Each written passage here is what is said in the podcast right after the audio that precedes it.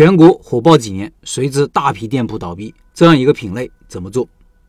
重庆小面这个品类在八九年前火爆过一段时间，是面这个大类里比较拔尖的。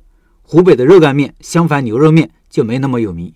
重庆小面这些年，全国各地开了很多店，死了很多，也留下很多，还有几个成了大牌子。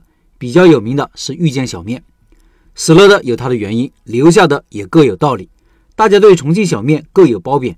作为开了十一年重庆小面的梅老板，他是如何认识这种情况，以及如何应对的呢？来听听他的想法。他说，二零一三年重庆小面通过《舌尖上的中国》火遍全国后，几乎一夜之间，打着重庆小面招牌的店在全国各地遍地开花。重庆小面的特点是重油、重辣、重口味，麻辣鲜香，浇头丰富。但是这种口味到了南方和北方以后，大部分当地人是受不了的。能接受这帮人，一般是以当地的年轻群体和部分外来人口为主。很多老板为了迎合当地人的口味，就进行了一些当地化的改良。当地比较清淡的，就改得清汤寡水；当地不吃辣的，就全部改得寡淡无味。在我们以前钉钉群里，很多老板发出来的图片看，基本上都这种情况。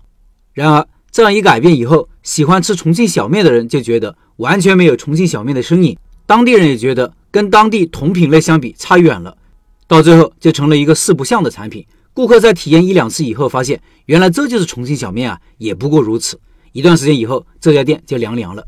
所以，从二零一三年到二零一六年这段时间，重庆小面在全国风靡一时。风口过后，迎来了重庆小面馆大批量的倒闭潮。倒闭的这些店，基本上都是进行了当地所谓改良的一些店。同时，重庆小面也在很多地方留下了不好的口碑。二零一九年以后，重庆小面又迎来一波新的生机。主要原因是重庆小面的味型比较有侵略性，特别是年轻人对麻辣甜酸的食品更有成瘾性。加上一些公众人物进入这个行业和一些大资本进入这个赛道，这个行业又迎了新的活力。这是大家更注重产品的差异化和产品的特性。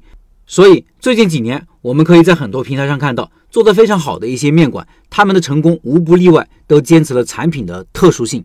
记得在去年的一次分享中，我提出一个在这种困境下如何破局的一种方法，就是我们以后的老板如果想做重庆小面，首先在产品方面，在坚持产品特性的情况下，可以进行适当的一点小微调。这一点我们在教学的时候也会根据不同学院的地区进行一些改良。其次就是我们尽量不要简单粗暴的去使用重庆小面这个招牌。我的想法是以店里的某一款产品的产品名为招牌，以这个产品为切入点。假如我们店的主打产品是豌杂面，店名可以取一个什么什么头牌豌杂面，或者是什么什么重庆头牌豌杂面。如果你是以牛肉面为主，可以取什么什么原汤牛肉面，或者什么什么重庆原汤牛肉面。如果再配上我们的产品高清图片做卡布灯箱，顾客是不是会再次尝试的冲动呢？因为重庆小面经过以前的经历以后，可能在别人的心目中已经有一个固化的不好的认知。而我们现在只有把重庆小面这个品类用一个新的方式呈现给大家，让顾客有再次尝试的欲望。顾客尝试以后觉得这个产品确实不一样，从而在顾客心里建立一个新的认知。